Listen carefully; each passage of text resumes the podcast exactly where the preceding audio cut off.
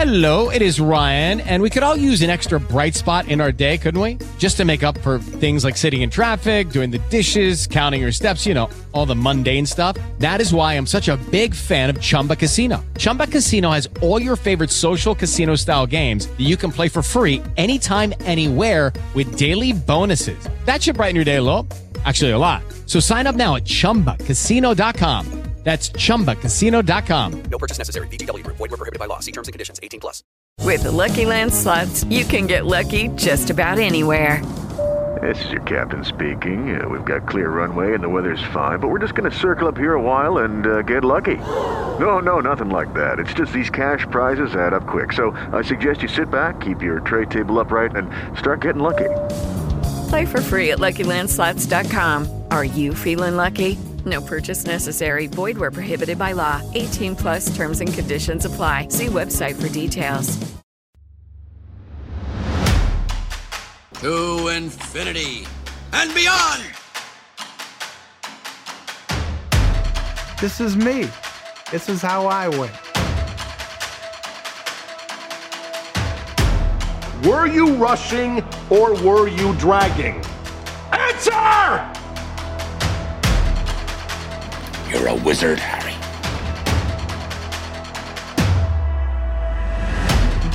Say what again? Say what again? I dare you. No. I am your father. Hasta la vista, baby. Are you not entertained? Are you not entertained? Here we go.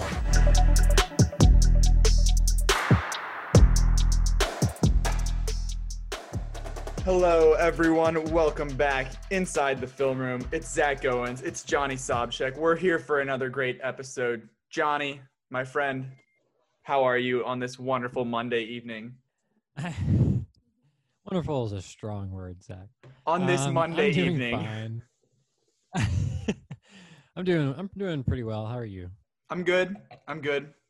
We're uh, getting getting started after a busy, busy week of uh, basically there was news other than what we're going to talk about. But you know, the biggest news of last week was all the Disney Investor Day stuff. That could take up. I tweeted that we're Mhm. going to have a five-hour episode. That is not feasible because I don't feel like editing that. So unless we wanted to go just off the cuff, no edits podcast, but we're not going to do that. But we're going to break all that down as best as we can. And then we've got a review of Sound of Metal today, the latest Amazon. Well, I don't know if it's the latest, but it is a Amazon movie, Amazon original that's going to be hopefully an awards contender this year. But that's what we've got on schedule today. But Yeah. we'll get to that later. So how how how are you, my friend? Doing well. I'm excited to to dig any- into everything. It was kind of a crazy week, as you said. Um, You had the fastest fingers on Twitter, couple coup- sharing everything. the fastest. I'm trying, bro. Um, yeah, no, it was kind of like I knew that that was kind of upcoming, the Disney Investor Day, and I knew there'd probably be some pretty big stuff, but I don't think I was quite mentally or physically prepared for The sheer for, um, volume. like he, the sheer volume, my friend, and just keeping up with everything. But it was it was fun. It was you know a little in a in a down movie year in a lot of ways. It was kind of nice to have you know regardless of how you feel about Disney, it was kind of nice to have a a period where we got to talk about some exciting things and things that we do have to look forward to. Um, And I feel like and a little something you- again for everyone. Right. That's what I was going to say. You made the comment of no matter what you feel about Disney, but I feel like even if you're like the biggest like hater of the House of Mouse, like there was still something in there that got you excited. Like whether it was the if you're no good on Star Wars or MCU, it's like, "Oh wait, an alien TV series?" Like, "Okay, that can get me excited." Mhm. Like there was with the, the the fact that Disney just like owns so much now like it could have been a National Geographic show or something like that. That that could have been what piqued your interest. So I think that there was some Mm. something for everyone there. So not a complete miss for anybody. Yeah, I totally agree. Uh, a lot of cool things through a variety of kind of, I mean, even just mediums. I mean, they talked a lot about animation. They talked about superhero genre a lot, of course, with Marvel and Star Wars, which um, you know, coming off the Rise of Skywalker, which is a huge downturn, but also coming on top of Mandalorian season two, which is a big, um, you know, win for them so far. It seems. Uh, so yeah, I mean, I, I am very, uh, you know, I, I'm, I keep it real. I feel like most times, when, especially when we're talking about these big corporations that uh, dominate everything that we watch and listen to. Right. Um, and I think that uh, it was just uh, still, like I said, enjoyable and like fun to kind of see everyone talking about the same things and like seeing different takes and uh, getting news that we already knew about. So it wasn't exactly news, but then also getting some surprises as well, um, which is always fun and exciting. And it was, I guess you could say it was kind of like the, uh, you know, it, it talked about more than Marvel, but it was kind of like the op, you know, the opposition to the DC fandom that we got, you know, a few months ago now um, which was another Right. really exciting, you know, occasion. And everyone, you know, it was fun to just kind of see everyone excited and talking about something and getting new things and you know, kind of just looking towards the future because right now it's a little on the the grim side, especially with the movies the way it is.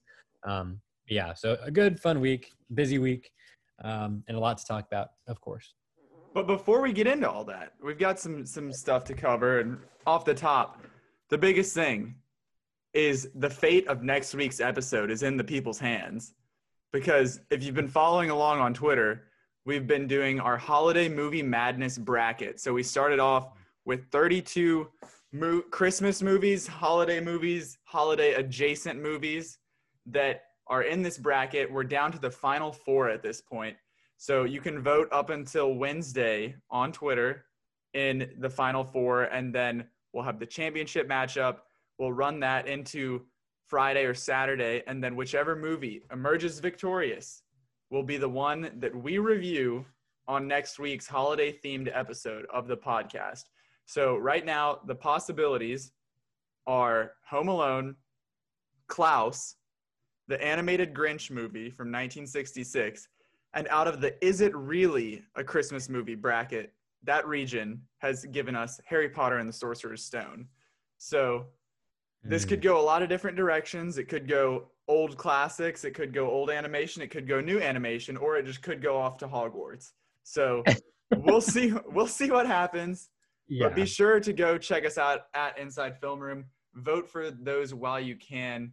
And uh, you know, it determines what happens on next week's podcast. So it's it's very high stakes. Johnny, do you have a preference? Oh, this is tough. We were talking about this a little bit outside of the show, but I have just recently watched The Sorcerer's Stone, the first Harry Potter film, and Klaus, because it is, you know, Christmas time. And uh, so it'd be just convenient for one of those to win. Also, Not the to have to watch another extra movie. yeah, and also the Grinch animated film is quite short. It's not like full feature length. Um, but I do love Home Alone, and I haven't seen that in probably you know a few years at least. That's not one that I kind of always go back to every year, so it'd be nice to catch up on that. So I, I don't have a, a horse in the race, I guess, but they're all good, and I think they're all worthy um, of being you know coming out of the regions that they are. So yeah, I do love Klaus. I will say, watching that again recently, um, probably like a top three Christmas movie for me. Maybe like top, you know, I mean, it's really right up there, and it is so brand new. I know it's kind of wild to say, but I could definitely see myself watching that one every year from now Mhm. until infinity. So, uh, well, what about you? What that's about you, Zach? Yeah, that's well, I I ride or die for Home Alone. That's like my go-to. I watch it every Thanksgiving night, like to get to kick off the the Christmas season. Like now that we're done with Thanksgiving, it's time to move on. We're watching Home Alone, and I got the 4K of it this year, so that was like even more exciting to watch it. Yeah. Um, but and I usually watch that or at least the second one um, at a later date during the season leading up to Christmas. But I have not seen Klaus, so podcast or not, uh, bracket or not, I will be watching that. I just missed it last year and then didn't want to watch it like in August or something, like you know, not at Yeah. Christmas time. So I will definitely be checking that one out. Harry Potter's a classic. Animated Grinch.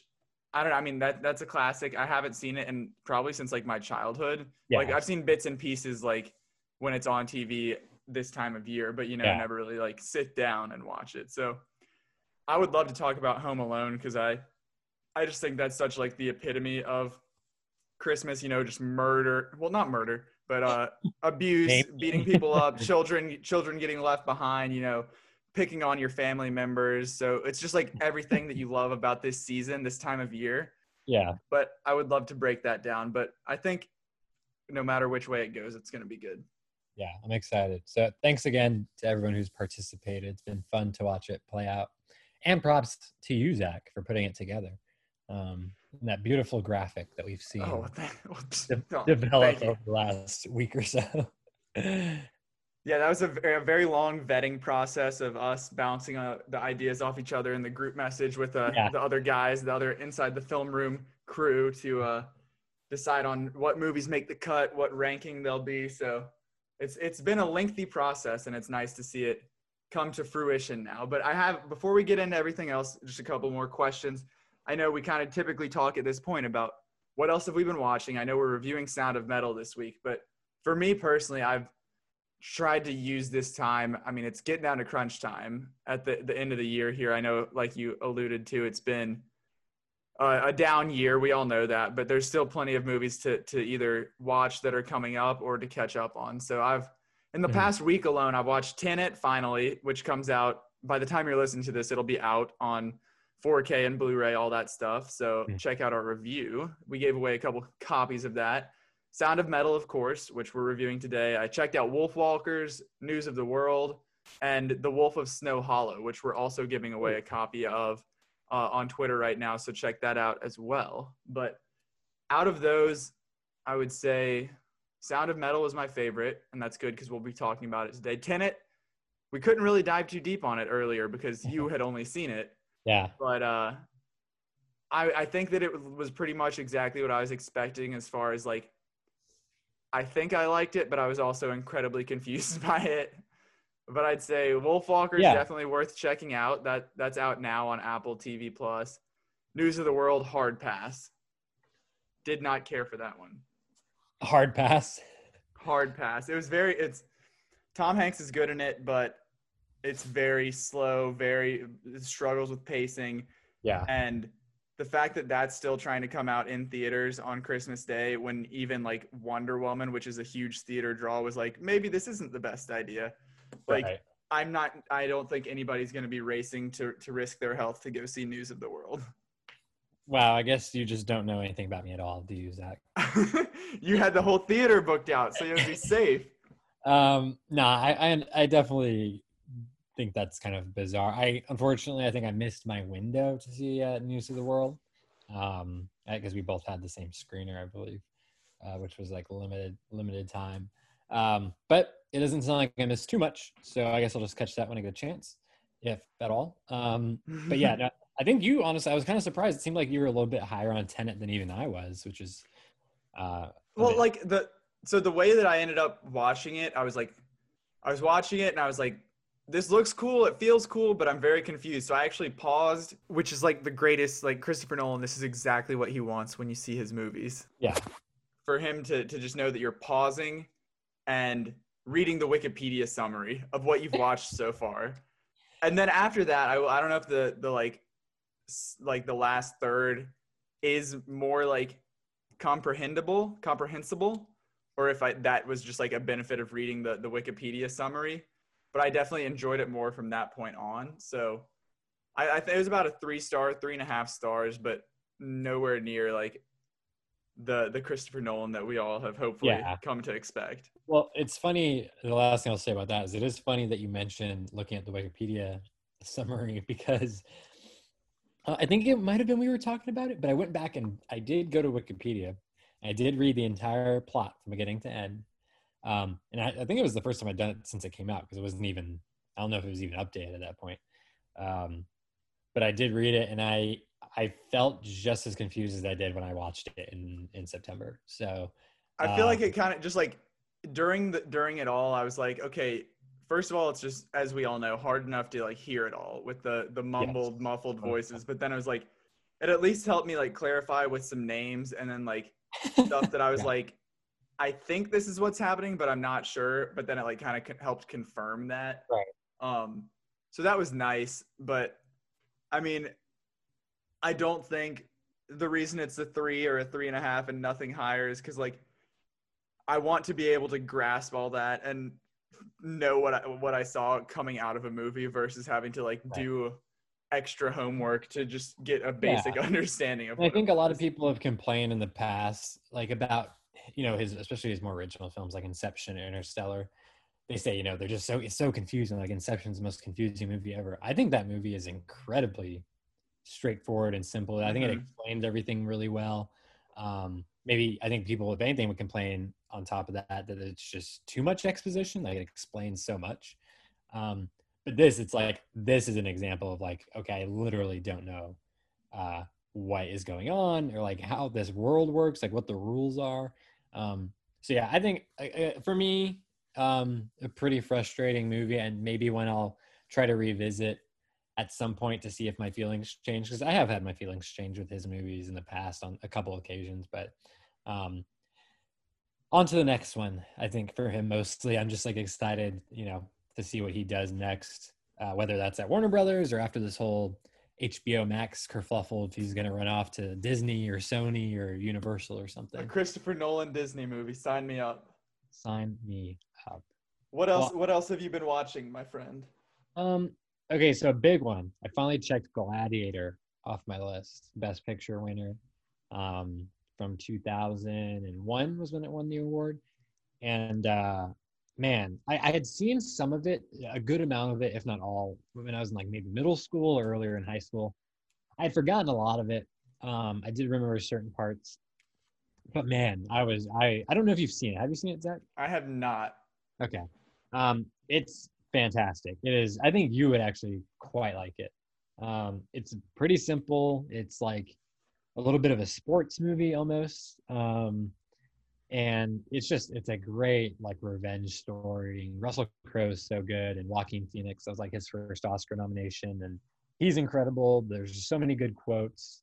Um, the effects, I mean, the in the production design, the sets are enormous, and they're just like everything's so detailed um, and I got I got it on, on 4K for my birthday um, from my brother and, and his wife. So shout out to them. Um, but it looked amazing, sounded amazing. Hans Zimmer, maybe it's his score is so damn good, dude. If you haven't heard it, man, it's like up there. It's it might be like top three, top five um, from him. So I would definitely recommend it to anyone who has not, you know, seen it in maybe a while or just has never seen it. Period um because it, it is a great like classic you know big epic movie that we don't really get too many of anymore so uh definitely definitely uh check it out Yeah, I mean that's one that I've been. It's been on my list basically since like this this year. You know, I finally watched Alien. I finally watched The Martian. So kind of like Ridley Scott, yeah Ridley. Like I watched the original Blade Runner, um, Mhm. and also watched 2049, which I forgot to mention previously, but that's for a future podcast. yes But uh, so kind of like getting some some Ridley background. Uh, Yeah. I think it's logical that this would be a uh, next in line whenever I pick that back up. Yeah, man, for sure. It's kind of funny because my girlfriend and I, you know, Reagan, we've been doing something similar because she hasn't seen a few of his movies. We watched Blade Runner last year at some point, and she really loves Blade Runner. Um, but she hadn't seen Black Hawk Down, she hadn't seen The Martian, she hadn't seen Alien, she hadn't seen Gladiator. So we knocked all those out fairly recently, like all in the last month. So we were on a little bit of a tear, and she loved. She wasn't crazy about Alien, um, but she did really love The Martian and Black Hawk Down, um, and really appreciated that film and Gladiator. So I know it's kind of like uh, you know, it's kind of like sacrilege to not say Alien is the best. I feel like, but I'm Oh, definitely yeah, that is I'm with I'm with. Reagan that The Martian is my favorite. I don't know if that tops Blade Runner for her, but Martian is my favorite that I've seen so far from him. she, she just said that uh, Black Hawk Down is in fact her favorite. Oh, out of left field. Have you seen Black Hawk Down? I have not seen that either. Oh, buddy, you're in for a treat. Got to do some Ridley catch up. Do it. All right. Well, we've got enough on our slate today to get into before we we can't just keep talking about old movies that we've seen. So let's get down into some news before we get into all of the Disney stuff. There's a Disney adjacent thing that we have to to just we can't not talk about it because some of it happened last week after we recorded, and even more it seems to be happening day by day. And that is, of course, Spider-Man three and this just massive sprawling cast that is coming together. Tobey Maguire and Andrew Garfield are supposedly I don't I don't know what's confirmed at this point, what's rumors, what's like fair. there there's been okay so toby and andrew garfield are there was like some sightings at like a costume fitting or something like that Yeah. that has sparked rumors and just eh, all the other occurrences have just added on to that but that they would be returning as their spider-man iterations kirsten dunst as mary jane watson emma stone as gwen stacy confirmation we know that alfred molina will be back as doc ock we already know that Jamie Foxx is coming back as Electro. There have been rumors that Charlie Cox is going to be involved bringing back his Daredevil character. Plus, today, this is the one where it just gets absolutely crazy. The fact that rumors today it came out that Willem Dafoe will be returning as Norman Osborn, aka the Green Goblin, and Thomas Haden Church as the Sandman. Two villains who were defeated and killed in their respective Spider-Man movies back when Tobey Maguire and the Sam Raimi trilogy. So all of this obviously is just it's going to be Spider-Verse. We know that Doctor Strange is going to be involved, so he's going to open up the the portals to, to alternate dimensions in some capacity. That's the only logical guess. But I think the fact that if that's true, that Green Goblin's going to be back and Sandman, like, are they literally going to make this almost like the animated Spider Verse, where it's all right, let's go through this one more time. My name is Peter Parker, and Yeah. it's like him fighting Norman Osborn, Tobey Uh-huh. fighting Willem Dafoe for like three seconds. Is that what he's coming back for? Because I can't imagine that they're back in any large capacity. Yeah. Well, just real quick, because I have to correct this to make sure this is right in my own head. Um, so Willem Dafoe's Norman Osborn did die. He died at the end of the first movie um, when he killed Right. himself with his own glider on accident. Thomas Haden Church, he lived, right? Like he kind of like he said bye, and like sorry, and then he floated away. I mean, I, I don't know. I, yeah, I guess he we didn't like get death confirmation. But but now also that you're mentioning the death and, and the living bit, Doc Ock did die um, in his he movie. floated to the bottom of the like after the the warehouse Yeah. collapsed. You're like drowned, yeah. So that I, I honestly I hadn't even thought about that when this news came out because Alfred Molina, like that is a real like done deal. It's like been reported everywhere. Um, so that that is curious. Like I wonder how they're gonna explain that, or I guess maybe he's just in a different universe where he hasn't. Yeah, it's it's like alternate dimension, and he's still the same actor Yeah. playing the same person, but it's weird. a different dimension where he did not. He either has yet to become Doc Ock, or he is but hasn't died, or I don't know. It's gonna it's gonna get crazy, and I think I would that's just love to see the script for this. just like to what- see the cast li- like the on the, the opening page where they they list out all the characters like what actors. this looks like on paper as far as like exposition or like I guess maybe just explaining how this works and like of course they're counting on the audience to understand or remember that these characters did exist previously. I mean these are like pretty famous movies. I mean all the Spider-Man movies are um but man, I know I mean it's also funny too cuz as you said some of these are rumors, some of them are you know, or have like very legit reporting and are essentially confirmed. But out of all these different ones, I mean, we're talking about, you know, a- about eight or nine different um, potential casting like bits of news. Only two of them are like 100% like done deal, like this is happening. Um, so, and again, like that rumor we heard today is like, oh, they're kind of like in negotiations. They're like, oh, there's this rumor that Tobey Maguire is like holding out. Um, and whether or not he's holding out for like financial reasons or if he's holding out because he wants a certain type of role in the story or the script that he's like not getting. Um, I think Grace Randolph um, mentioned something along those lines. I'm not saying that she's a valid source, but um, I'm saying what she was kind of implying was that, as you were saying, you know, these roles can't possibly be that big. Because again, Tom Right. Holland, is Spider-Man, um, it is his movie, quote unquote. So That's what I was going to ask you. Is that any concern at this point, if all of these turn out to be true, about Zendaya, about Tom Holland, about Jacob Batal Batalon, I think is how you say his last name. About Yeah. our core our core MCU Spider-Man characters. Right. We already know that Doctor Strange is going to be in there, so that's another one that's going to be taking away from like the actual the heart of Spider-Man. Right. Are you worried that there's going to be not enough time to go around between all these characters? Hell no, I'm not worried. Tom, Tom, Holland's gonna be Spider-Man for the next 20 years. I think it's fine that we have like some epic, a multiverse mashup in this movie. I think maybe again we have no idea exactly what this story is, what the movie's actually end up gonna end up being.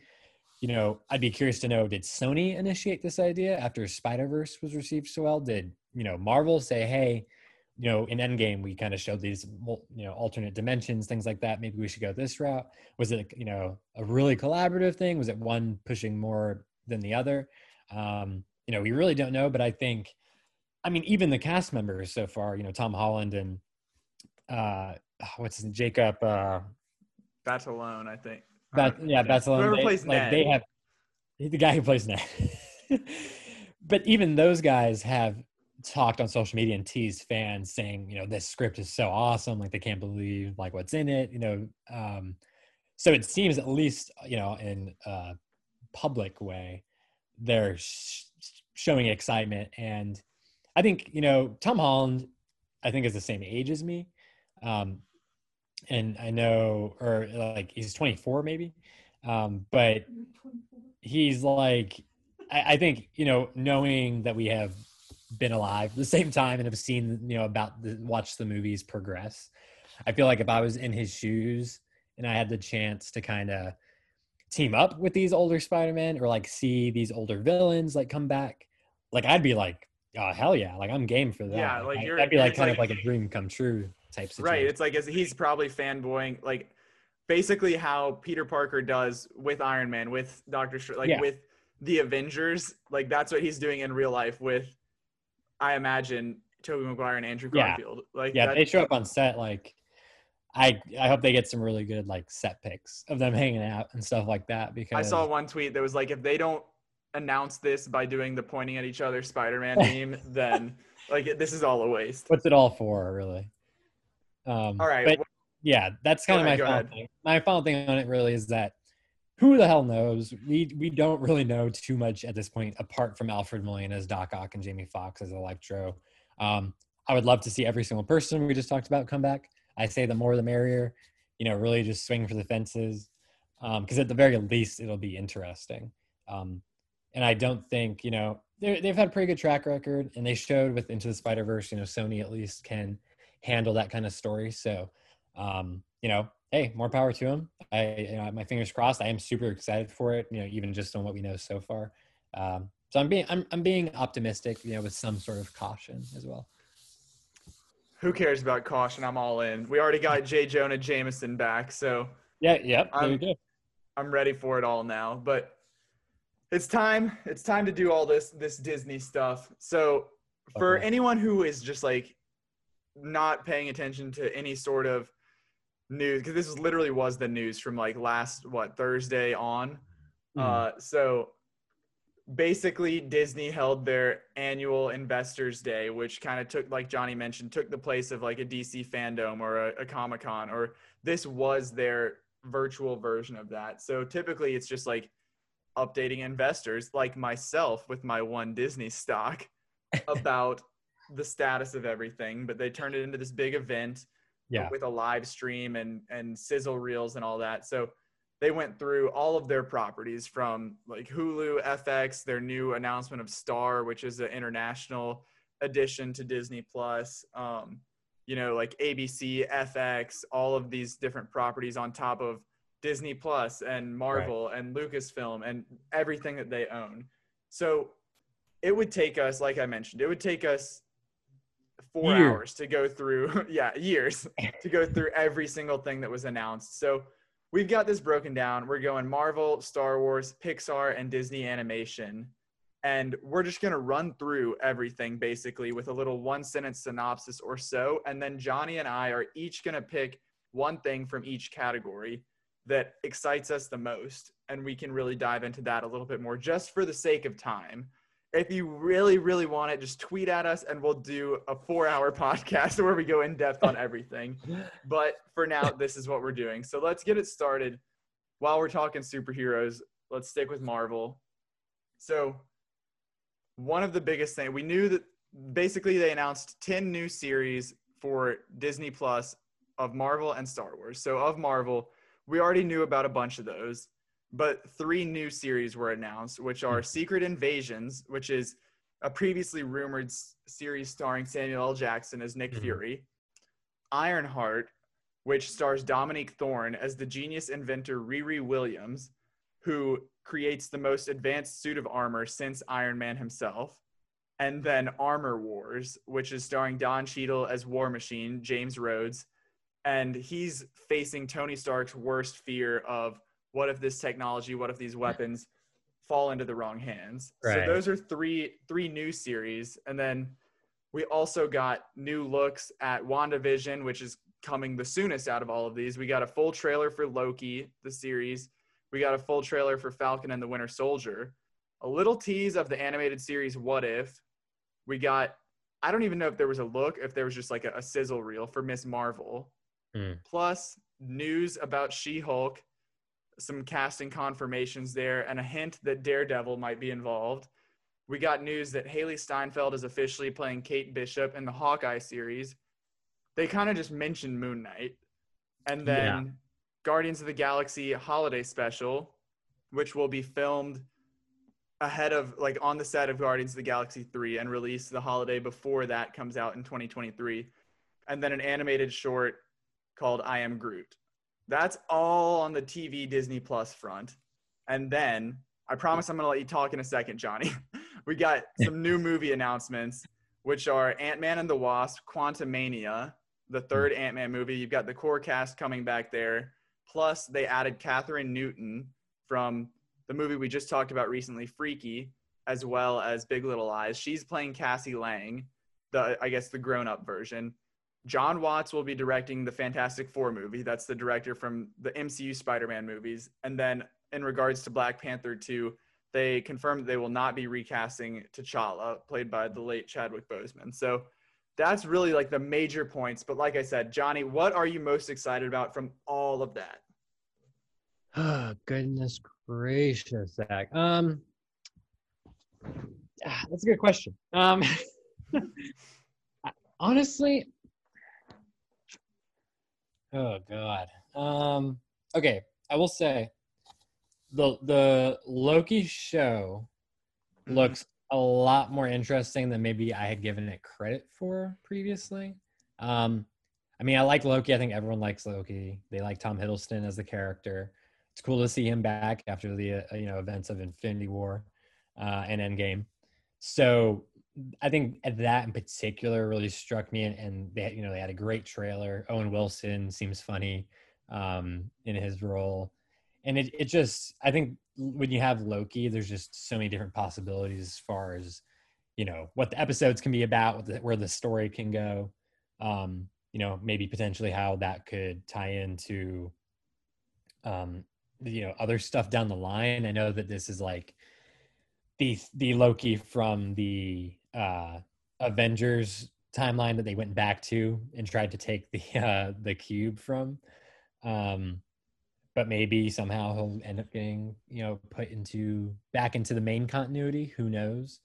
Uh, I think again that's the kind of the fun part of that is just having a lot of possibilities and and uh, I thought it was a fun, uh, cool trailer they had. I didn't expect to get uh, all that footage that we did.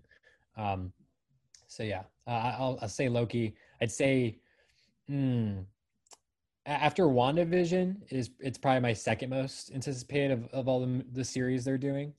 Uh, and I don't know. I, I guess Moon Knight is just a long ways away. I mean, I'm excited about that, especially. And the fact that there was no information about it makes it they hard to didn't get like yeah, they didn't confirm Oscar Isaac. Um, so maybe they're still in talks. Maybe they're still trying to like sort things out on that front. Um, but yeah, that's clearly a ways away. Falcon Winter Soldier, I think, looks really cool. Um, but it is kind of again more the same, like fairly predictable. Uh, you know, Um, it's like the Winter Soldier. They're like hanging out and and teaming up, and Captain America's Right. dead. Now they're taking over. Uh, but everything else, I mean, it, it all looks pretty good. It's just varied degrees of excitement. Yeah, well, I'm gonna. This is actually gonna make this one even shorter because Loki is my choice as well. Um, but I, I think that you kind of mentioned it, but just the fact that Loki dies at the beginning of Infinity War. Right. So that, like you said, this is the 20, 2012 Loki. Yeah. And I think that's what's fun about this is that it gives it kind of like free range because we're in alternate dimensions. This isn't like affecting the current continuity, at least mm-hmm. not that we know of initially. So they kind of like literally just have a, a blank slate to go and do whatever they want to make it as weird as they want, as like out there. So that that's something I, I was wondering just the fact that Owen Wilson was in there and he looked almost as if he was in like a Howard Stark costume. So I was like, is this gonna because we we see that he's in the the ATV, I think is what it's called. That which is the hmm. the that's not right. The AVT maybe? They're like this basically this this bureau type. It's the like the Ah. a- multi-dimension like police basically. Yeah. So so there as we know he vanished into like into thin air. So into another dimension at the end of right in the middle of Endgame. So that's really exciting to me. I, I think that they could get really weird with that. And I even saw one theory that was on I, I think comicbook.com had posted it that I don't know if you're familiar with the DB Cooper hijacking. I wasn't no, I did until I, saw read about it. well. Yeah. But it's literally like back in 1971, this man hijacked a plane, got his ransom or whatever, and then flew off in the plane and vanished. Yeah, he and, and there there was like one clip of Loki on a plane and he was wearing the similar sunglasses to what like the police sketch of this guy turned out to be. And I was like, that's probably wrong and like just way too much fan speculation, but just like the idea of that alone, I was like, that's something that they could very well tackle in this of like an explanation to like these urban legends to these myths to like all of these like oh loki did that that's how that Mhm. happened and i think Right. that's just like a fun idea to to even like think about tackling Yeah, and I think that again, that is what is most exciting. I think they can do a lot of fun things, traveling, you know, even through human history into the future, like alternate dimensions. Um, but yeah, the DB Cooper thing, I didn't connect those dots when I saw the footage, but I thought that was a cool, um, you know, point that people were making. I think they're onto something. Uh, again, you, he's wearing the same exact thing. He jumps out of the airplane, and then gets um, what what's it what's the bridge called the the the Asgardians to asgard uh, yeah it like blasts him out of the air and away and again the bifrost Bifrost with DB Cooper the money was never found. There was no parachute found. His body was never found. He was never seen again. So it like him literally disappearing in midair and and going to another back to either Asgard or another dimension makes perfect sense. And I think it'll be cool to see what other things they can come what if it's literally just like six episodes of like each one's a different urban legend and it's like loki did it. Yeah. that's loki's the bigfoot. Loki's the loch ness monster um yeah i don't know if i'd be totally on board with that but i do like i like it the the the concept i think at least in theory. Um but yeah so loki um I, when does that release again? It's, is it early next year or later next year? I think it's may oh, so may 2021 so that means that it'll come i can't remember falcon and the winter soldier is august no that's the old release date. Um so i don't remember when it got pushed to march 19th actually so Okay, it'll yeah. go It's the one, january yeah. january's wandavision then falcon and winter soldier in march so basically right when that wraps up it sounds like and then loki will be the third one okay sweet um yeah so our year. I mean, without marvel is about to come to an end and we're just going to get drowned in it yeah it's gonna we're gonna go from one extreme to the other and i i don't know how i feel about that but it uh, it should be mostly good i think Yeah, I'm with you there. But speaking of drowning in things, the next category here is Star Wars. And like I said, like Marvel, they're doing 10 Star Wars series. Obviously, right now we have one. We have The Mandalorian. And then I guess you have Star Wars, The Clone Wars, the animated series. But in regard to like the new Disney Plus type stuff. The, Mandalorian is the big one. But Mhm. Before we get into the series, I mean the the biggest news and the most I honestly like the most shocking news out of nowhere Agreed. is the next film that's coming out 2023 december 2023 will be rogue squadron and it's directed by none other than patty jenkins of wonder woman fame so complete well i I have a feeling that's going to be your pick here so we don't need to go into it too deep right now but just out of nowhere a new, we, we had like inklings of different movies there had been the canceled uh, Game of Thrones, the the Benioff and Weiss trilogy, and then Rian Johnson's trilogy. Who knows if that's happening? But on the movie front, it was Rogue Squadron, and then Taika Waititi's movie that is still nameless, plotless. So we'll get into Rogue Squadron. I have a feeling, but ten series. One of the biggest ones, Obi Wan Kenobi, finally got like hardcore confirmation of it. Ewan McGregor's back as Obi Wan. It's going to take place 10 years after the events of Revenge of the Sith, and Hayden Christensen is returning as Darth Vader. Also, rumors that Temuera Morrison, who is Boba Fett, who has played Jango Fett and then is now playing Boba Fett, obviously with the clones, like that's why they they're, they're the same actor. He's Boba Fett on Mandalorian, but he also is all of the clones. So there's rumors that he's going to be in this series as well, playing Captain Cody, who is Obi Wan's like right hand man as a clone trooper. okay. But this time he's going to be flipped around on Anakin's side once uh, Order 66 happens, and they're going to be hunting Obi Wan. So that would be very cool. Temuera Morrison has the bag secured. He's about to be playing like three different characters in three different Star Wars series. So props to him. Uh, two other shows in the Mandalorian timeline Rangers of the New Republic and Ahsoka. Rangers of the New Republic being sort of like a, a it sounds almost like a police procedural because we've seen the Rangers in this season of Mandalorian. I don't I don't want to spoil anything since you haven't binged it yet, but That's true. just yeah. sort of like policing the galaxy after the fall of the original empire. And then Ahsoka will be the Ahsoka Tano series starring Rosario Dawson. She's introduced this season in The Mandalorian, and that's probably, since they're all three happening at the same time, going to result in a big crossover event. There's Andor, the Cassian, Cassian Andor Rogue One spin-off show.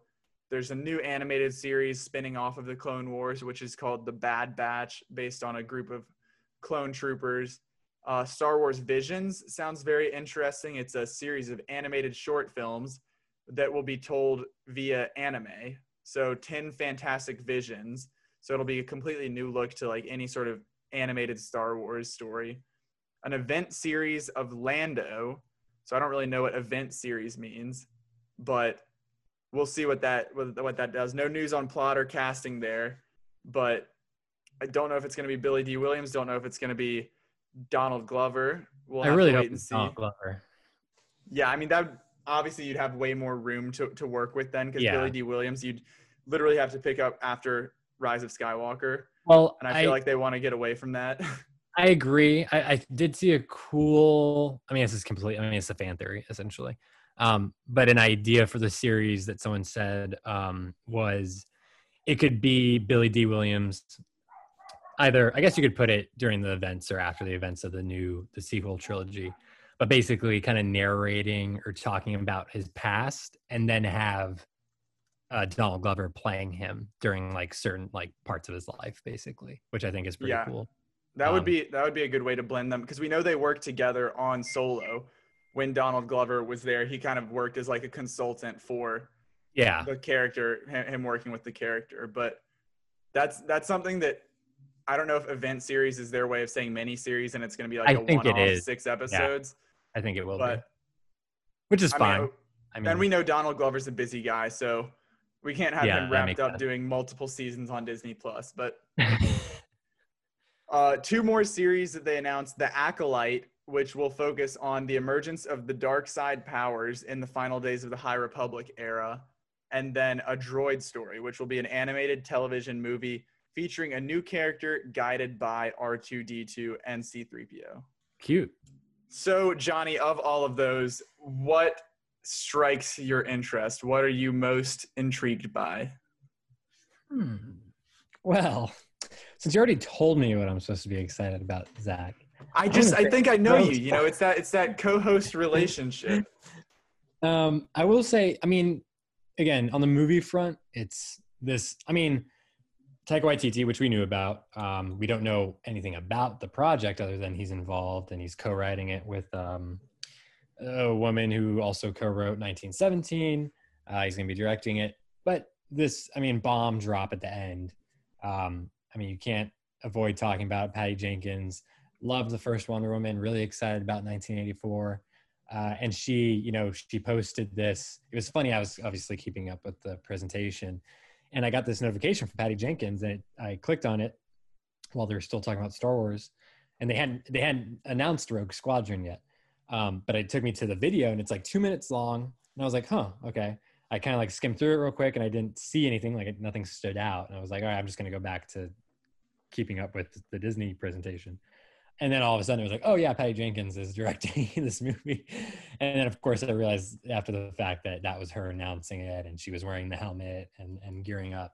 Um, so that was cool. I thought it was a really cool way of announcing it. It was a huge surprise. Um, really excited for her. She's big into like aviation, and um, she like has a lot of respect for like fighter pilots and things like that. So I think having that very personal, um, you know, perspective on it is going to be interesting. Um, we've never seen a Star Wars film or a- any, you know, and not a Star Wars, even like a series to my knowledge that's focused on pilots. Um, so I think that's going to be really cool. And I believe this is also said, it said a new generation of fighters and, and pilots. I think uh, this could be taking place after the sequel trilogy. Um, I, that, I know don't I don't know entirely what the timeline is there. I know that Right. They've said Bob Iger had said that he wants this project to be more accessible to like general audiences rather than Yeah. uh okay, I have to know the entire Skywalker saga. And, I it seems to be yeah. it's just going to be talk like they had the game Star Wars Squadrons. I didn't play it, but it it came out either earlier this year or maybe late last year. Um, and it seems to just be like almost similar to Rogue One, kind of of like the in the trenches type of like battle movie. Like it seems like that's what it's going to be going for versus like some sprawling narrative or anything like yeah, that. and I'm I'm all for that. I mean, I think that sounds really cool. Uh, it's three years away, and uh, you know, Patty Jenkins, I'm sure, has probably already had some thoughts about it and is already developing a little bit. But that she'll really jump into that after Wonder Woman comes out, and she can totally move on from that. Um, I assume she'll come back for a third movie after she does this. I think it, you know, if nothing else, this will be a nice way creatively to get her into a different like headspace, and then she can kind of come back fresh to Wonder Woman. Um, but yeah, I mean, this is I think it's gonna be really cool. I'll be curious to see. You know, I think she has the aim of putting together some really amazing, you know, dogfighting sequences. Um, but it's gonna be interesting because, of course, with like something like Dunkirk, they were able to go get these real airplanes from World War II, and they were able to take them. You mean out. they can't go get real X-wings? they they were able to take them out like over the ocean and like you know strap IMAX cameras to them and fly them around. Uh, with this, I assume it's going to be you know on a soundstage, and they're going to have to put them in like this big model, and they're going to have to like kind of swing them around. um, maybe they'll use the uh, you know the digital the big LED screens to kind of recreate um, you know certain perspectives or like certain skies or things like that. Um, also, is this going to be totally like space battles, or is it going to take place? You know, are they going to be flying over different planets, things like that? Um, so there's a lot of ways they could go with it, but I think that in general, I, I really like this premise, and it was a really, really jaw-dropping kind of surprise at the end that that and it, it sounds one thing that's interesting here like just from what we know about it in that bob Iger quote this sounds like it could potentially be like completely removed from jedi and the force and lightsabers Oh, yeah. and all of that which is exciting like rogue one nearly was that with the exception of like there was some mysticism and then the darth vader ending but that I mean, I I, I think that that's something that people have begged for for a long time of being like, let's see the Star Wars universe outside of the Skywalker family. Like, this is a sprawling galaxy with tons of planets. What else is happening here outside of like, and that Mandalorian's done a, a nice job of that of like okay here's the outer rim. Here are all these other planets that are like completely unaffected by the the empire and the, the fallout of that. So i think that's something that's just waiting to be explored even more. Yeah, totally agree. So, and again, I mean, I try to keep up with these series as much as I can, um, but I'm more movie oriented. So I'm excited, especially. I mean, she's been praising IMAX so much. She shot, uh, you know, she used IMAX film cameras to do uh, Wonder Woman 1984. So hopefully, you know, this will be a big, um, you know, return to the Star Wars world on the big screen, four years removed from uh, Rise of Skywalker, and I, I think that in itself is exciting, um, if nothing else. And Patty Jenkins, of course, is the real kicker. I think. So, as much as that interests me, and I'm certainly excited about that, I mean, people should know that I'm a bigger Star Wars guy than you in general. So, I'm excited Yeah. by a lot of this. Um, I think the easy pick for me here, this is me like cheating the rules here to talk about two things. Um, the easy pick would be to go with Obi Wan Kenobi with that series. Um, Yeah. I mean, obviously, the big news there is the Hayden Christensen returning as Darth Vader. So, people kind of didn't know what this was going to be about with you we knew Ewan McGregor was coming back. We didn't know when it would be in the timeline between the events of Revenge of the Sith and old Ben Kenobi in the original Star Wars. But we have concrete timeline. We have 10 years after and now this seems like it's going to be it's called Obi-Wan Kenobi, but it's going to be him and Darth Vader. We're going to get plenty of some of the the Darth Vader's castle, the stuff on Mustafar, some of that that may have tied into the Rise of Skywalker, or just like that was hinted at there but never really explored, and that this is going to be. We're almost guaranteed that there's going to be some sort of clash between them again, uh, which is very exciting. And I know like Revenge of the Sith is kind of like the cult fate. I don't I don't know if it's like cult, but like of the prequels that are like shit on a lot. That that's like kind of the the one that people like stand by quite They really strongly. clamor. Yeah. Um, so that's exciting, but I'm gonna throw a curveball here, and I'm actually gonna go with the acolyte, which sounds very, very interesting to me. Um, that's the show that's gonna focus on the emergence of the dark side powers in the final days of the High Republic era. So that's something that we've known about. That's been alluded to. That the High Republic, that was when the Galactic Republic and the Jedi were at their peak. This is ahead of the prequels. So like the Jedi are kind of like on not on the run, but they're like on the downfall. They've they've lost a step. The the Sith have sort of developed um and obviously Palpatine is like laying his plot out at that time. So Yeah. this is kind of going to be the origins of that. You know, we've heard about the Sith and their rule of two and how like the all of the different Darths were able to kind of develop this. But I mean, there's like Darth Sidious, Darth Plagueis, Yeah. Darth Vader, like all of those. Um, so who knows how far back this is going to go in between, I guess, the High Republic, which is another thing that they've a couple of months ago, I guess l- last year maybe they announced like the whole High Republic book series and everything, like what's going to be. That's kind of their focus, non-TV and film. That they're like coming out with adult books, with children books, like Right. exploring that timeline. So that might weave together a bit here of kind of like, okay, that's what it was like at the at the peak, and now this is what it's going to be like, sort of as these dark presences begin to to come together. So I think that that could be, if they take that, just like the exploration of the dark side of the force is something that's super intriguing, and you haven't really gotten too much of because like the originals were kind of like light and fun, but very good, and then like the prequels were all about like Anakin and his temptation, but we haven't really seen outside of like the video games or like non-canon type stuff, just Yeah. like in depth, like this is like killing people and being bad, you know? Yeah, I think. Uh, well, you mentioned it too, as far as the timeline goes. I think this is an interesting period. Um, I know the High Republic is, you know, prior to the prequels, prior to the Skywalker like saga. Um, you know, a couple hundred years maybe. Um, so maybe we will see someone like Darth Plagueis show up or um, another Sith Lord. Because as you said, I mean, the Jedi are you know, this is the Jedi and their prime. Like that, they're like they're kicking ass. bad guys are on the run. There's like no Sith really to speak of. Um, so I think this could be a darker, more intense show where, you know, they they bring out some of those darker characters um, and really do something that we, in an era, of course, that we haven't seen before.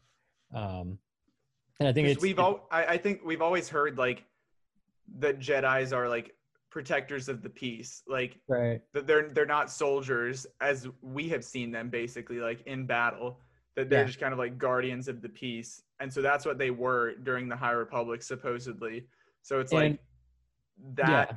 Coming up against a rising force of darkness. And I will say, I don't know if if anyone else has really looked into this, or I haven't seen anyone mention on Twitter or anything. But I don't know for those unfamiliar, the definition of an acolyte um, is a Hit follower, a follower or a disciple. Um, so potentially, this show might be following someone that is a disciple of a The acolyte.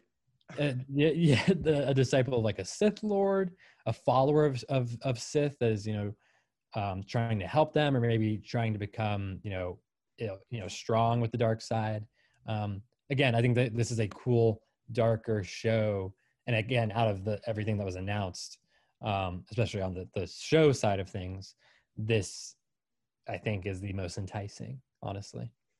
I would now that you've pointed that out, I hadn't even thought about that definition wise, but I, I tweeted that they're really keeping it simple because you know after Rogue One, a Star Wars story, like they they could not figure out how to name the spin-offs.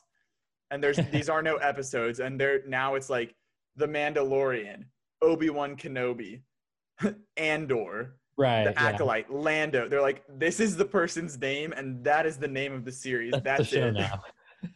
So No, they're just keeping it simple. Yeah, I mean it'll be interesting. I, I don't know. Can't remember if they set a uh, a time frame for when this show could potentially come out. I would think 2022, maybe 2023. Um, seems a bit a bit ways down the line, but uh, you know, who who could they cast in this? Who could they get to write and direct? Um, I know there's one woman already attached um, who has you know plenty of, of experience, um, but I- I'll be curious. Maybe you know, maybe the name of the show could even potentially change or something like that. Uh, but for now, the acolyte sounds pretty pretty enticing, pretty intense. All right, well, let's flip from that darkness to some light stuff, and that's Pixar. We're we're only halfway through this uh this stuff, but we can we should probably be able to get through Pixar and Disney animation relatively quickly because they did not have the the depth of everything. No, But so we already know Soul coming out this Christmas. Then we have June 2021, Luca, which is a celebration of the friendship between a boy named Luca and his best friend Alberto during their unforgettable summer. So that's coming out in 2021. And then in 2022, they announced two films that are coming. One is called Turning Red, directed by Domee Shi, who was the award winning director of Bao, the short from uh, what movie was that ahead of? Coco? I ooh, uh, What came after Coco? might have Because been I think, Coco. anyways, from that I'm- I'll look Domee Shi it up of. Uh, but that turning red follows a character named May as she experiences the awkwardnesses, the awkwardness of being a teenager with an added twist. When she gets too excited, she transforms into a giant red panda. So that's coming out March 11th, 2022. And then Lightyear, the definitive origin story of the hero that inspired the toy. So this is not a Buzz Lightyear prequel. This No. is to clarify. When they made Toy Story, Buzz Lightyear was supposed to be an action figure based off of an existing movie. Like that's who he was supposed to be like the hot toy. So Hmm. this is this this is that movie. Right. This is the the movie of the character Buzz Lightyear that made him famous.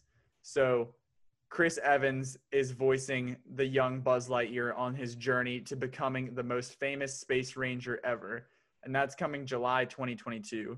And then also they announced the first ever long-form animated Pixar series called Win or Lose coming to Disney Plus in February 2023, which follows a middle school softball team in the week leading up to their championship game, but each episode is told from the perspective of a different character. So of these five, of these six, what are you most intrigued by? Okay, so uh, I gotta hit on just a couple things real quick. Okay, so Bao came with The Incredibles 2, which was right. in in summer 2018. Um, also, Luca. Um, is this secretly like queer cinema in disguise? Potentially, It's basically Call Me by Your Name, It's right? Call Me by Your Name, right? um, I think that's that's could be really interesting. We'll see what happens with that. Um, but I think out of all these, I, I will say the the turning red is very cute. I love you know the giant red pandas are adorable. Um, but the win or lose, I think, for me, uh, that just really struck me during the presentation. Uh, of course, it is the first But ever. ho- you hold on. know- Actually, I, I forgot to mention this detail about Luca is that they have this wonderful summer, these two boys, Huh. but there's a deeply held secret, and it is not their sexuality. It's the fact that they are sea monsters from another world just below the water's surface. So that's a twist. Cricket.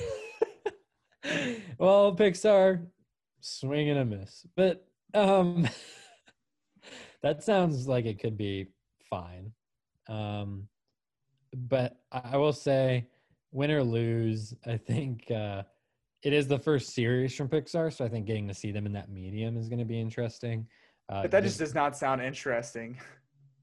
well, I totally disagree. I think I love the story behind how they came up with this concept. Right, of like the meeting and having different Yeah. perspectives They- about the same events. Yeah, so they they go to a meeting on Toy Story 4 and they're like they come out of it and one of them is like, "Wow, that, that like this is so great. Like I'm really excited." And the other one's like, "Oh, that was terrible. Like this is just so bad. Like this is to be miserable."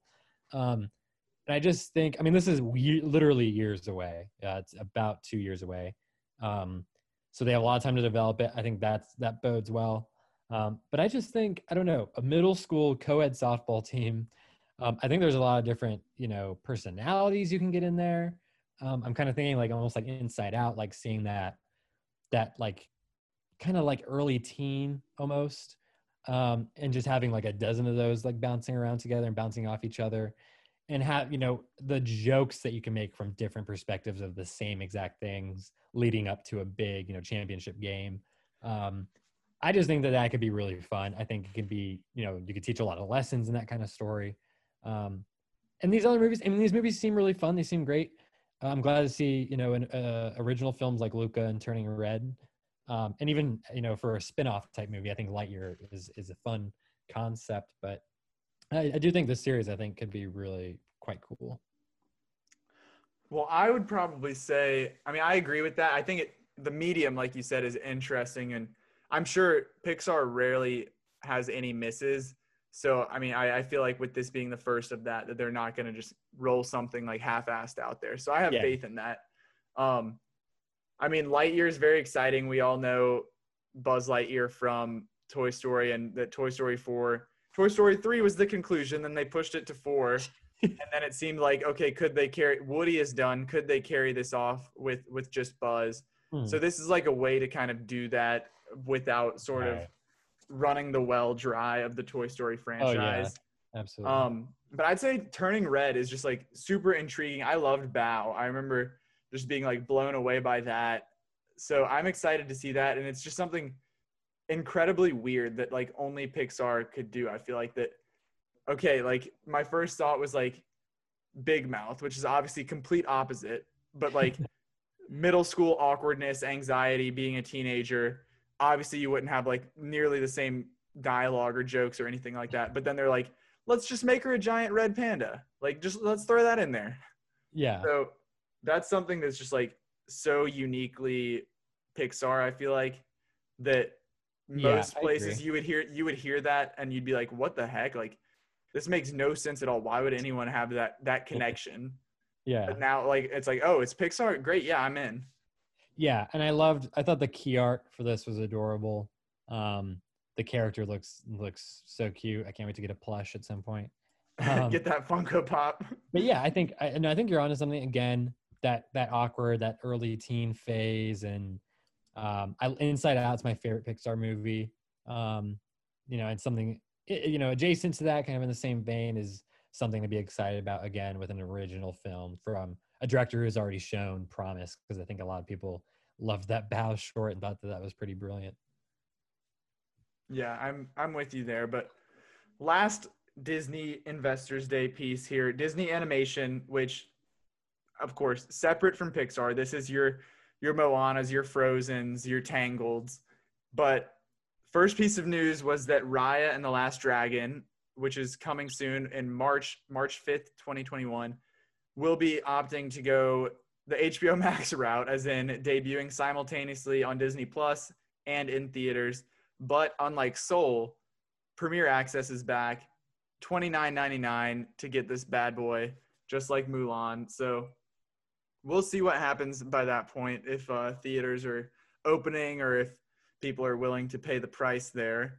The, um, Mm. Encanto, another movie, takes you to Colombia where a magical family lives in a magical home.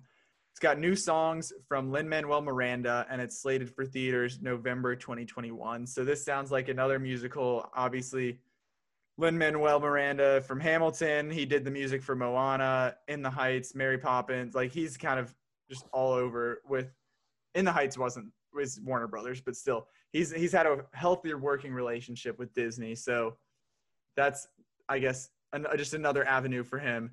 Mm-hmm. And then some Walt Disney Animation Studios TV series. We've got Baymax from Big Hero 6, Zootopia Plus, which I don't know what the plus stands for, Tiana from The Princess and the Frog, and Moana the series, as well as Iwaju, which will be produced in collaboration with the Pan African comic book entertainment company Kugali.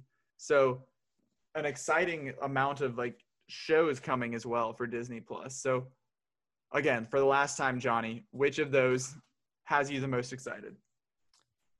Uh, it's got to be Iwaju by a, a large margin. Um, I mean, the the art that they showed looks incredible. Um, I'm a sucker for sci-fi. Everyone knows that at this point. Um, so that that having that piece to it, it already kind of grabbed me. But seeing that art, um, hearing that the themes are, are, you know, are going to be tackling, or you know, things of like class and challenging the status quo. Um, I think that this just has a lot of potential. I love seeing that there are you know African artists involved with the writing and the artwork, um, the animation. I, I just it looks just so stunning. I mean, I'm looking at the art right now. Um, right. I want to like I don't want to make the a lazy comparison, but I feel like it's very Wakanda and like the vibes of like the future. It's like the futuristic and Hmm. meets African culture. Yeah, I think. I mean, it's definitely a an, e- an easy comparison to make. I mean, Wakanda has been around, especially I mean, in the comics forever. Um, so I would, I, I, I mean, I think, I mean, I'd have have to ask them. Don't want to make any assumptions, but I'm sure that was at least some sort of influence. Um, I mean, because that is an inspiring, uh, you know, property and, and just that. I think that ideal of Wakanda, um, you know, being this untouched, uncolonized piece of Africa um, that was allowed to develop and flourish and and maintain its its culture, uh, I think is is a really you know powerful um, idea on its own. But and, and this, I think, you know, they can tell a very interesting story. It's not you know superhero. It's not you know it's not Black Panther. It's not superhero. It's just this society and this you know what this world's going to look like and they can really build it from the ground up to be whatever they want it to be. Uh, i think that is just super exciting um, and getting those kind of voices in the door and disney doing that that groundwork to make that happen uh, is important as well. So i think just seeing that happen with with them working with kugali i think that's just really awesome. Um, so props to them on that one. Yeah, I'm I'm very excited about that as well. But I mean, if I had to pick one, I don't I don't really know what to expect from this, but I like the idea of it, and that's the Moana series, Moana the series, um, which like I loved the movie Moana back in 2016, loved everything about it. I'm interested to see. I assume that I don't even want to attempt. Auli'i, I can't do it. I can't do it.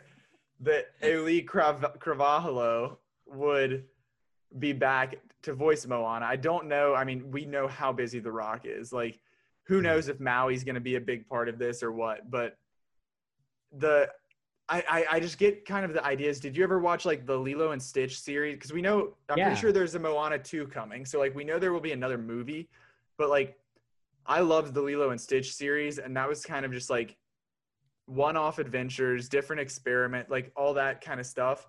That was like Right. obviously a Disney Channel show. This is different being on Disney Plus, but the kind of like idea of that is very appealing to me. I mean, I know I'm not like a little kid anymore, but I still have that interest just because of how much I loved Moana. That I think that could be a fun to explore this in a different avenue of a series versus like a, a, a movie.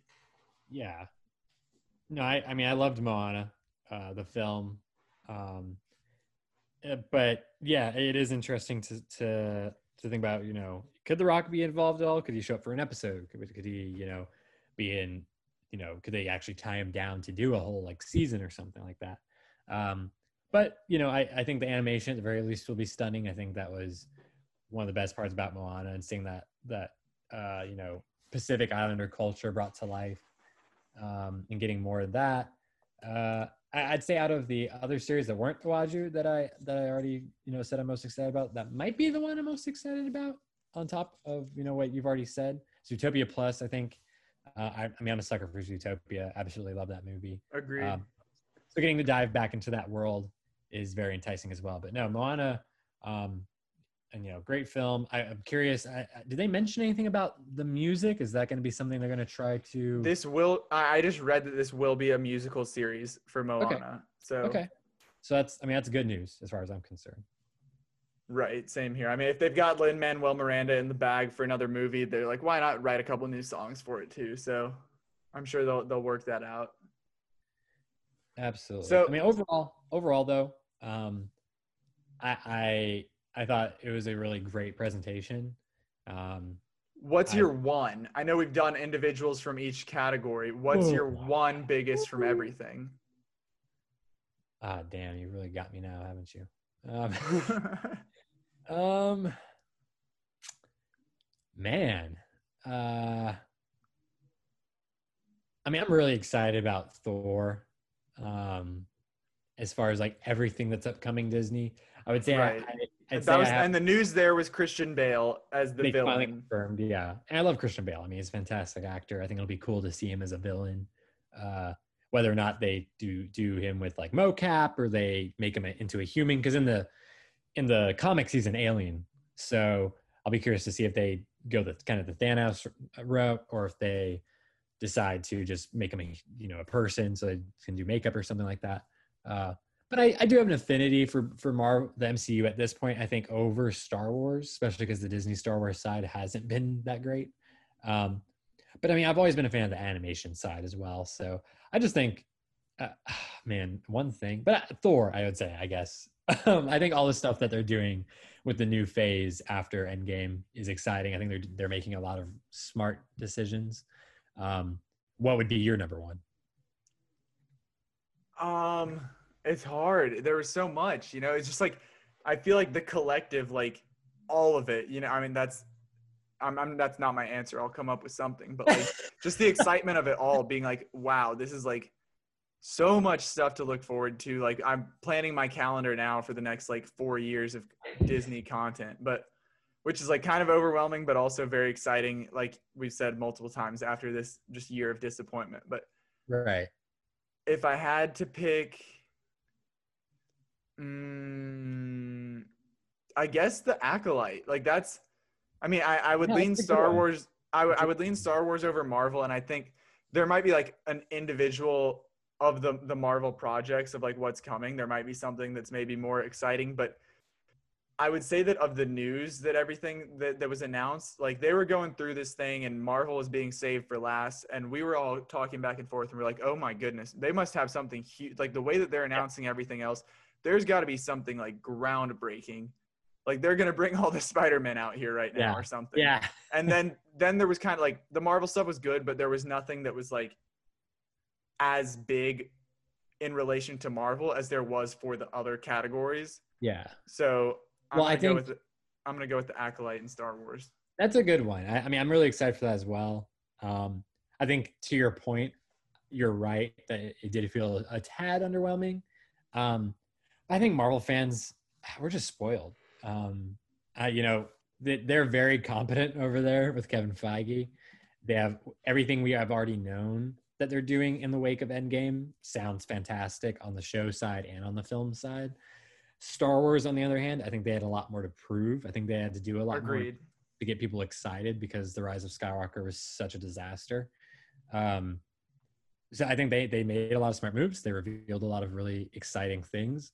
They have a good variety of projects in the works, and even even just on the film side, coming off the Rise of Skywalker and that that sequel trilogy, Rogue Squadron sounds like a great way to reset and go back to theaters, go back to the big screen with a director who is more than capable, loves you know the medium loves can do stuff with IMAX. It has proven experience with blockbusters. You know, is the first woman to ever direct a Star Wars movie. Uh, that's just a really big get, and I'd say quite. I mean, the highlight of the show, I would I would say, with just the magnitude of it being an announcement. Yeah, I get that. I definitely get that. Well, if you remember, we actually have a movie to review on this episode as well. Uh, should we get down to that? Absolutely. You sound great. Yeah, right. What? You telling me you weren't feeling it? You were in it.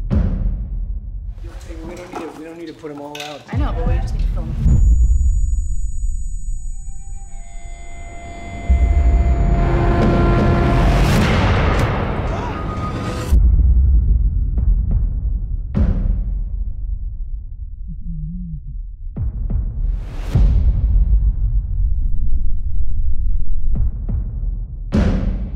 Hearing is deteriorating rapidly. We'll come back. Till then, Lou, we just keep going, okay? No. Lou, No. let's play tomorrow. Let's see what it's like, okay? I'm gonna be like a click track. You can play it me. You have to me.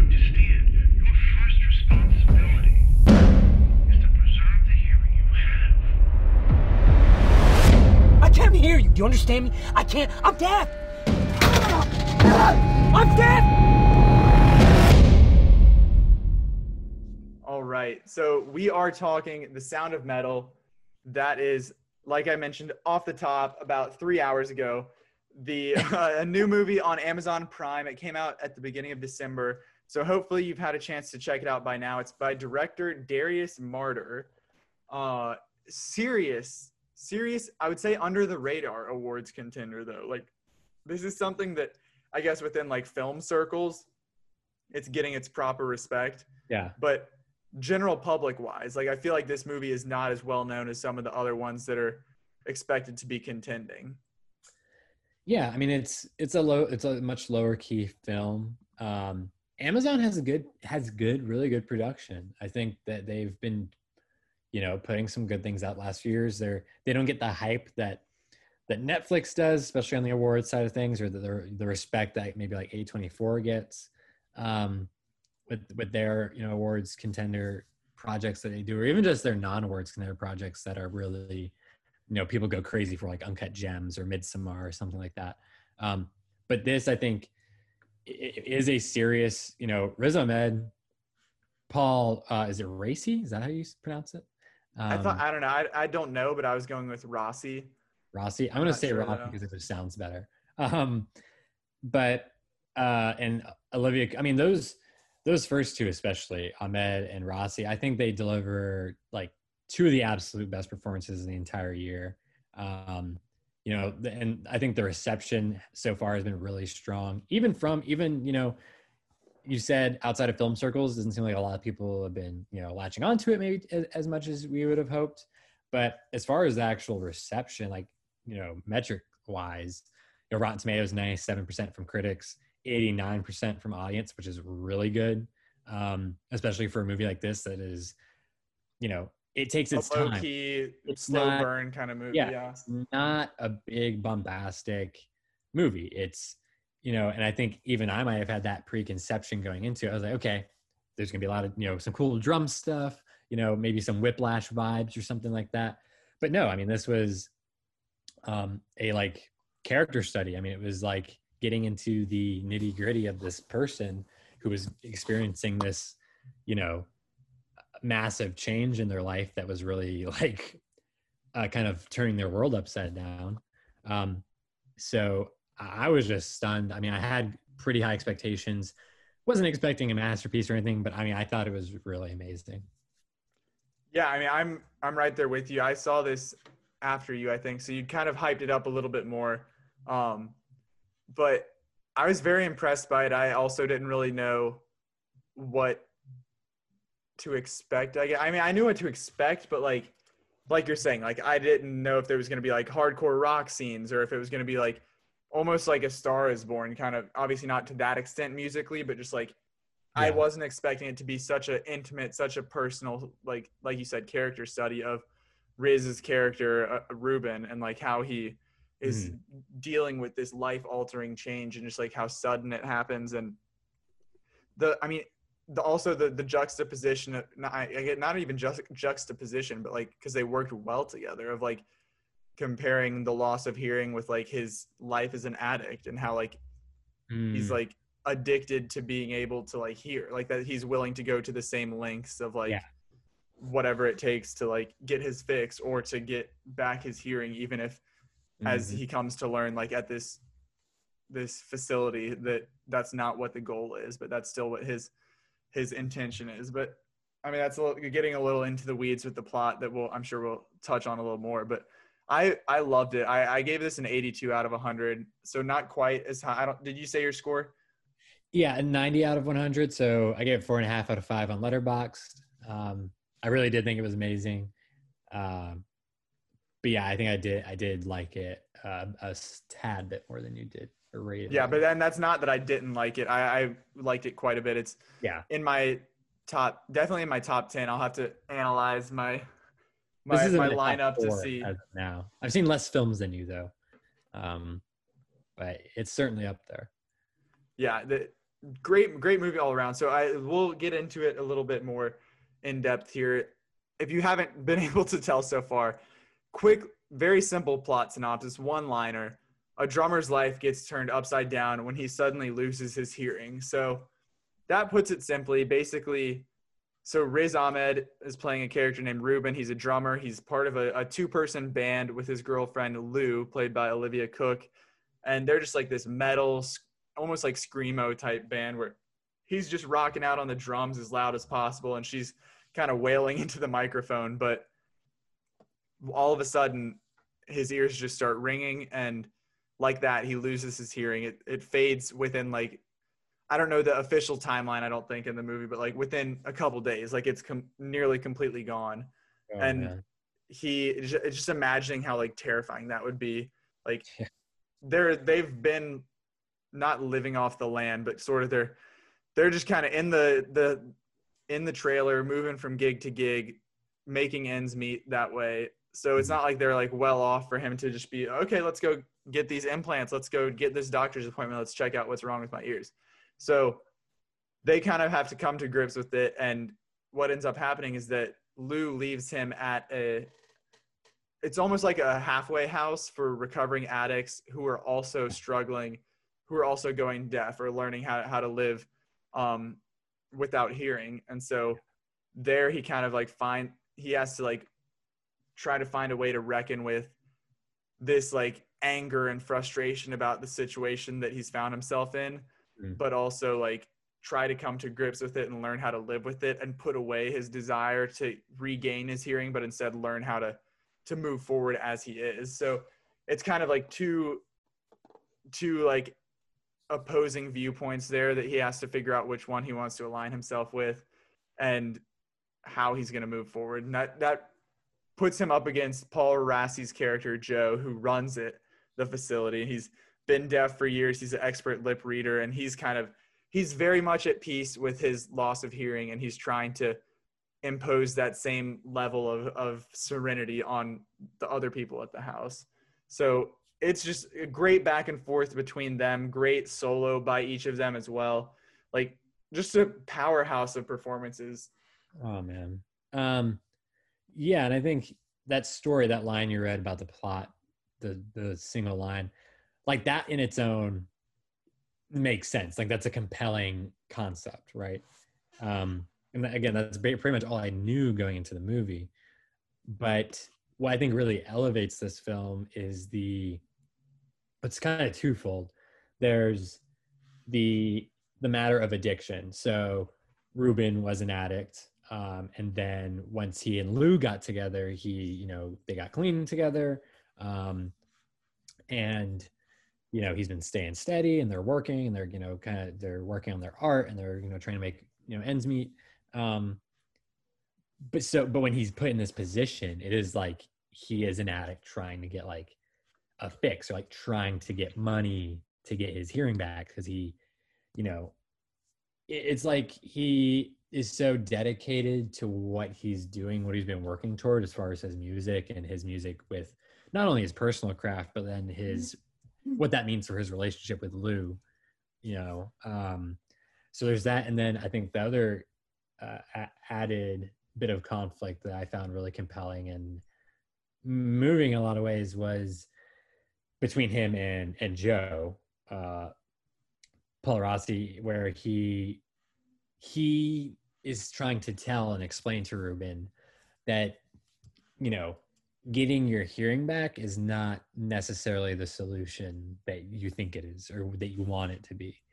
Um and kind of coming to terms with with um deafness and finding uh, the serenity in it, but also the strength in it, and what that can mean for, you know, your relationships and people that you can work with and mentor. Um, I I just did not expect that to be in this movie, and I thought like, wow, um, I thought that made certainly for some of the best scenes in the movie. Um, I'd say maybe the, one of the best scenes of the entire year, where Ruben and Joe sit down um eh, we're in spoiler territory right yeah, Um, for sure. so Ruben, after doing really well at this, uh, you know, this house where he's been working with everyone and kind of, you know, learning to sign and learning to mentor kids and things like that, he just he kind of he's been cut off from the outside world. Um, but then he realizes, you know, Lou is still out there. You know, she's over in France and she's doing, you know, these shows without him. Um, and so he kind of gets desperate and it's like you know someone needs to get their fix like right now they need to go out and make this thing happen.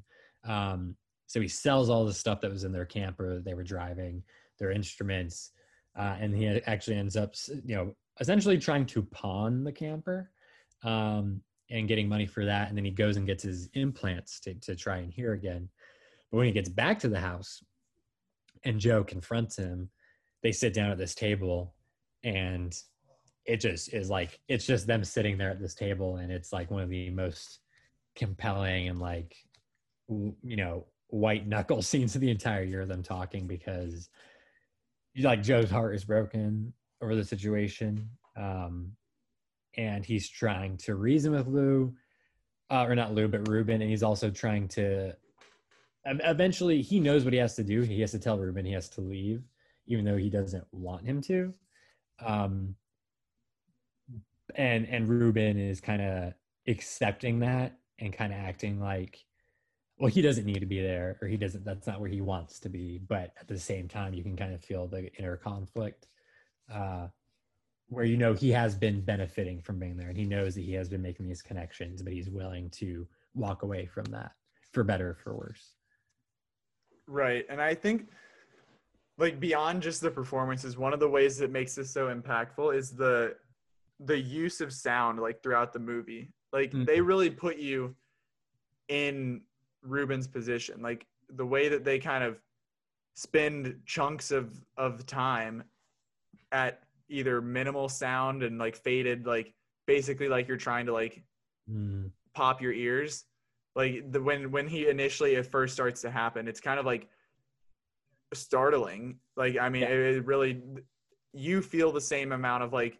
fear that that you're that he feels they, they do a nice job of kind of translating that to the audience and then throughout like as it continues to fade and going back and forth between like full audio and then and then no sound and then like you mentioned when he he gets that procedure and it's even more heartbreaking is that like he'd been waiting for this and hoping for this and saving up for it and then even then it's like it's not better. It's it's like significant. I would almost say that it seems significantly worse. And he tries to convince himself that it's not because he just did spend so much money on it. But like the crackling of the the implants, the audio, like it's not worth it. And you see that at the party at the end and everything.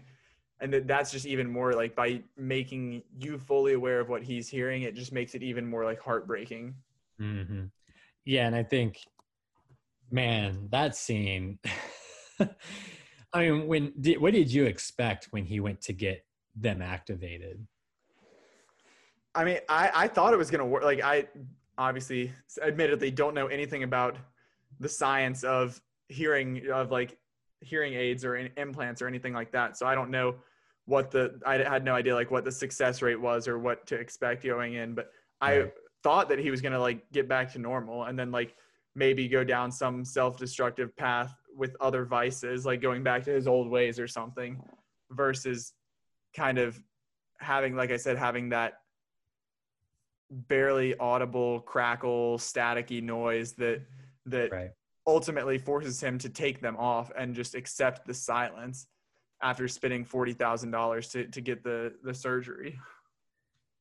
Yeah. Um yeah, I didn't know what to expect. I mean, of course I've never had implants like that before. I've never been in contact with someone who has or I don't know anything about that. Um but yeah, I mean it, it was definitely shocking and like upsetting because I mean, he was so hell bent on getting it done and thinking that it was going to solve all his problems. And I think that was what Joe was trying to get him to realize. And I think that was what made this scene, in retrospect, because he doesn't get him activated until after the scene where he gets kicked out and has the conversation with Joe. And I think you realize um, even then that might have been part of what Joe is like so broken up about is because he he knew that Ruben wasn't going to get the the solution that he was hoping yeah, for. Yeah. what he was trying to find. Um, so yeah, but the, I mean, just the sound for this movie, man. I I really don't know how anyone, and we don't know how it's going to pan out. I mean, the Oscars are months away. All the the different uh, you know guilds and awards and, and whatnot. Um, but I don't know. I don't understand how anyone can watch all like I don't know. If you, I don't care if you watch 50 movies, 100 movies that have come out in 2020, whatever. I don't see how you could pick any other movie as having the best sound design um, this year. This I is mean, one of those ones similar to like I know you aren't crazy about it, but a quiet place, like where it's so integral to the story itself, like to the success Yeah. of the film, that if that was executed poorly, like this movie would have been 50% as impactful. and I think even even you know, uh, yeah, I'm not crazy about a Quiet Place, but even then, I mean, a Quiet Place has impressive sound design, of course, but this is you know, whereas that is trying to remove so much sound to pure silence or highlighting only certain little elements um, in an entire environment or an entire world because of the, the circumstances of that story. This is like so personalized and so interior for Ruben. I mean, I've never in any movie seen like deafness recreated to this extent before. And I think it's also one of those examples where I mean, sound design is important for films. A lot of people do respect it and and notice it when it is done well. But I think this is one of those prime examples of why I love movies so much and why like the work done here is so specific to the medium. Like this is not this can't be replicated in another like art form. And I think that is of course worth celebrating and worth recognizing and awarding. Um, so I don't care about Tenet or Mank or what other what are these other movies are out there that people have been praising.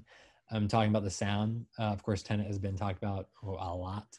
Um, I think that it will be an absolute crime, like if this doesn't win the Oscar um, for best sound. Of course, the Oscars aren't, aren't the end all be all, but it's like, I mean, it- it's so impressive. And I had heard so much about it prior to watching the movie, as I'm sure you had. Um, and it, I was still blown away and still like very impressed and like shocked by what they managed to do. And I think that kind of all ties up to the finale of the movie a conclusion where, you know, during his time at the house, he was talking to to Joe, and Joe was trying to get him to, um, you know, really focus and sit down and like be at you know find your inner peace, take a moment and and come. I think it's it's a matter of also not only just coming to terms with his deafness, but also being present like in his in his life period not you know deafness or not um and so you know it's meant it had been mentioned earlier he was he was forced to like sit in this room and i loved i don't know if this made you laugh or not but the very first time he goes into the room and it's like five in five in the morning and joe has like coffee and there's like a donut it's like a plain donut and it's on the table and ruben just Smushes it. like literally like smashes it into nothing um on the table like with his fist and he just has so much trouble with that that task that he's t- told to do like throughout um his like stay and then at the very end it's like there's this party and things are really awkward and his hearing is just so uncomfortable um he's listening to to uh um his girlfriend sing at the uh, birthday party for her father and they're in paris and lou's singing and then uh you know things are weird between them. Um it's not really clear if their relationship is going to you know succeed or not. And then he just he goes out on this walk and he's going around you know, walking around paris and he sits down on this bench and there's just all this noise and it's like a cacophony. And the again this isn't just normal noise it is like distorted and rough and it's in his head and it's just so interior. And then he just he just takes them out. He just he just takes out like the little pieces on the implants and he can't hear anything. And um he's just sitting there and it's just dead silence. And he's looking around and he's looking at the clock tower where the bell was ringing and the kids across the street playing and the sun's beating down on him and it was just so powerful like he was sitting there and he was really like present and like at peace in that moment. Um and then it just ended. I was like wow that was just like the perfect ending. And i, I didn't even it was even though that it had been set up earlier in the film and kind of that point had been underscored so well it hadn't even entered my mind until it like cut to black. And i was like okay wow that was like perfect.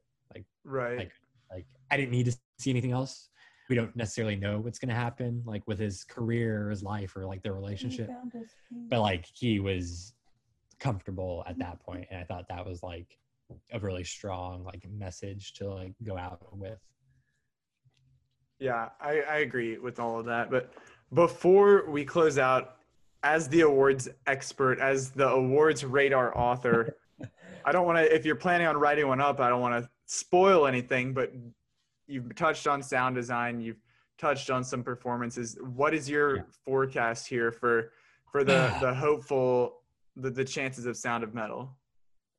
i think this is tough because i, I know I mean, right Am- like you said, Amazon's had a good track record. I mean, they have for all the way back in in uh, what man, uh, Manchester by the Sea. They had Big Manchester the Sig. yeah They Cold had war yeah, which got a like awesome best director and best cinematography double nom. Um it's just man i would love to see this movie get like a best picture nomination or like a best director nomination. I don't really see that happening just because it is a film that it doesn't have like broader social like messages i guess you could say. Um you know something like Nomadland or trial of chicago 7 things like that.